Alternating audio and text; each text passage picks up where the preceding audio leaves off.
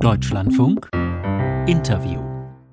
Vor Wochen noch der Impfneid und die Impfdrängler, jetzt aktuell die Debatte um Impfschwänzer und eine gewisse Impfmüdigkeit. Fast 60 Prozent der deutschen Bevölkerung hatten bereits mindestens einmal die Nadel im Oberarm. Mit ein wenig Mühe, Geschick und Geduld kann mittlerweile jeder Mann und jede Frau geimpft werden. Es gibt fast allerorten ausreichend Termine in den Zentren und Praxen.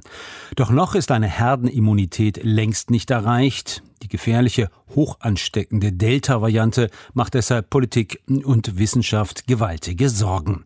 Auch gibt es erste Meldungen über eine mögliche geringere Impfwirkung bei Delta. Und dennoch werden jetzt im Wahlkampf die Stimmen lauter, die schon im Sommer den Wegfall aller Corona-Beschränkungen fordern. Am Telefon nun Dirk Heinrich. Er ist Vorsitzender des Virchow-Bundes. Das ist der Verband der niedergelassenen Ärzte Deutschlands. Und Dirk Heinrich ist auch Leiter des Hamburger Impfzentrums. Guten Morgen, Herr Heinrich. Ja, wunderschönen guten Morgen. Lange Schlangen oder gehende Lehre? Wie ist jetzt äh, in den Sommerferien bei Ihnen die Lage im Hamburger Impfzentrum? Äh, etwas wechselnd, äh, weil wir ähm, sehr starke Tage hatten, an denen wir AstraZeneca verimpft hatten. Und die kommen jetzt zur Zweitimpfung. Also wir hatten jetzt tatsächlich auch Tage mit äh, über 10.000 ähm, Impflingen. Aber das wird sich wieder abwechseln mit Tagen, die etwas schwächer sind. Ähm, wir haben natürlich durch die Entscheidung der STIKO oder die Empfehlung der STIKO, jetzt ähm, die Astra-Erstimpfung mit einem mRNA-Impfstoff äh, als Zweitimpfung zu beantworten, äh, erstmal eine kleine Delle in den Erstimpfungen. Ist AstraZeneca mittlerweile ein Ladenhüter bei Ihnen? Will das kein Mensch mehr haben? Das kann man so sagen, ja der Ruf des, dieses Impfstoffs ist so äh, ramponiert, äh, dass letzten Endes niemand oder ganz wenige noch äh, diesen Impfstoff haben wollen, obwohl er ja doch gut ist. Ne? Hm. Hat äh, dadurch die Impfgeschwindigkeit äh, nachgelassen? Was ist Ihr Eindruck? Na, die Impfgeschwindigkeit insgesamt lässt nach. Das merken wir äh, an der Buchungsfrequenz. Äh, wir hatten äh, in den ersten Monaten äh, der Impfkampagne Buchungsgeschwindigkeiten von 2000 Terminen pro halbe Stunde und jetzt sind wir runter auf 400, 500 äh, Terminbuchungen pro Stunde. Da äh, merken Sie dann schon einen deutlichen Unterschied ähm, in der Nachfrage. Was sind die Gründe für diese Entwicklung? Naja, wir haben jetzt ähm, 57 Prozent ähm, der Menschen schon bereits äh, erst geimpft. Dazu müssen sie aber im Kopf noch etwa drei Wochen an bereits vergebenen Terminen dazu rechnen. Das sind dann weitere 10, 12 Prozent. Äh, und wenn Sie das zusammenziehen, dann haben wir jetzt schon quasi etwa 70 Prozent Geimpfte in der Tasche. Und wenn Sie von der anderen Seite rechnen, dann müssen Sie sagen, Kinder unter 12 werden nicht geimpft. Das sind nochmal 10 Prozent der Bevölkerung. Dann rechnen wir mal mit 10 Prozent der Bevölkerung, die sich gar nicht impfen lassen. Dann haben wir also eine maximale Kapazität etwa von 80 Prozent. Wir sind bei 70. Das heißt, wir haben wirklich noch 10 Prozent der Bevölkerung, die nachfragen äh, könnte. Und hier, glaube ich, äh, wird es darauf ankommen, Bevölkerungsgruppen zu erreichen, die eben aus Gründen ähm, sich nicht in die Terminvergabe per Telefon oder per Internet wagen. Und ich glaube, wir brauchen in Zukunft offene Angebote. Hm, das ist genau der Punkt. Wie kommt man an diese Menschen ran, wenn Sie sagen offene Angebote? Also kein Impfzentrum mehr, sondern das Impfzentrum bzw. Impfmobile, die Ärztinnen und Ärzte müssen zu den äh, Menschen kommen direkt vor Ort. Ja, das haben wir in Hamburg ja schon auch getan. Wir haben ja auch äh, die Obdachlosen aufgesucht mit unseren Impfmobilen. Wir haben ja Impfmobile, wir waren ja auch in allen Heimen und in den Einrichtungen der Eingliederungshilfe. Also das haben wir schon getan, aber das, glaube ich, muss dann noch ausgeweitet werden. Auch kann ich mir vorstellen, dass man in Impfzentren dann sozusagen eine offene Tür hat und ohne Terminvereinbarung zum Impfen kommen kann. Das, denke ich, ist nach der Phase jetzt der Zweitimpfung für Astra möglich. Gestern, äh, Sie haben es bestimmt mitbekommen, Herr Heinrich, äh, die Ergebnisse einer Studie, Geringverdiener hinken in Deutschland bei den Impfungen gegen das äh, Virus deutlich hinterher.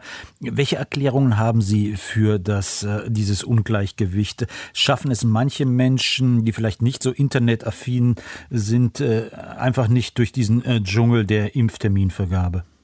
Ja, das ist sicherlich so. Wir haben ja auch ganz viele Menschen, äh, deren Muttersprache nicht Deutsch ist. Und auch das ist ein Problem. Ich bin selbst ja in einem Stadtteil niedergelassen als Hals-Nasen-Ohrenarzt in Billstedt, in Horn-Billstedt in Hamburg, wo wir einen sehr hohen Anteil an Menschen mit Migrationshintergrund haben. Auch da stellen wir fest, dass der Zugang schwieriger ist, weil man sich eben durch äh, Algorithmen oder durch, durch äh, Fragen im Internet oder auch am Telefon eben mit auf Deutsch äh, zurechtfinden muss.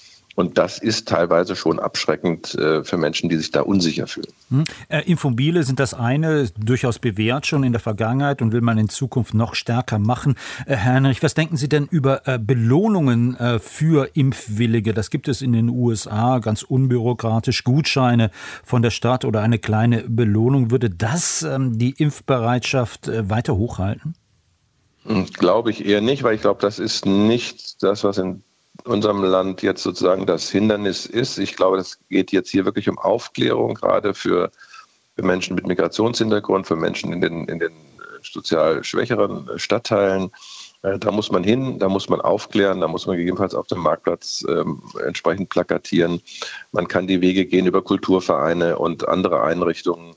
Ähm, ich glaube, dann kommt man da ähm, besser zurecht. Würde es äh, denn die Impfbereitschaft erhöhen? Auch das ist ein Vorschlag aus der Politik, vor allem von Seiten der FDP, äh, wenn die Politik vollständig geimpften äh, alle Corona-Beschränkungen erlässt. Solche Forderungen gibt es ja bereits. Das wird ja sowieso passieren in dem Moment, wo wir die Quote erreicht haben. Aber davor halte ich das nicht für geeignet, denn dann gefährde ich ja genau gerade wieder diejenigen, die ich erst aufrufen möchte. Man muss ja bedenken, dass Erst- und Zweitimpfung mit bis zum vollständigen Schutz ja schon sechs bis acht Wochen in Anspruch nehmen. Äh, und die Zeit müssen wir noch äh, uns ja jetzt nehmen und da können wir mit den allgemeinen Maßnahmen ja noch nicht nachlassen.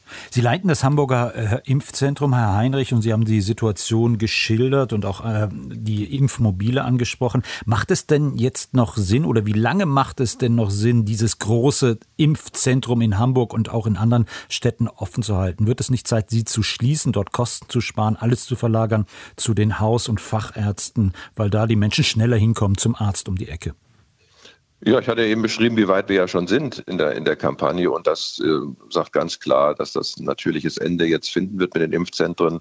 Äh, wir werden in Hamburg das Impfzentrum noch etwa acht Wochen betreiben.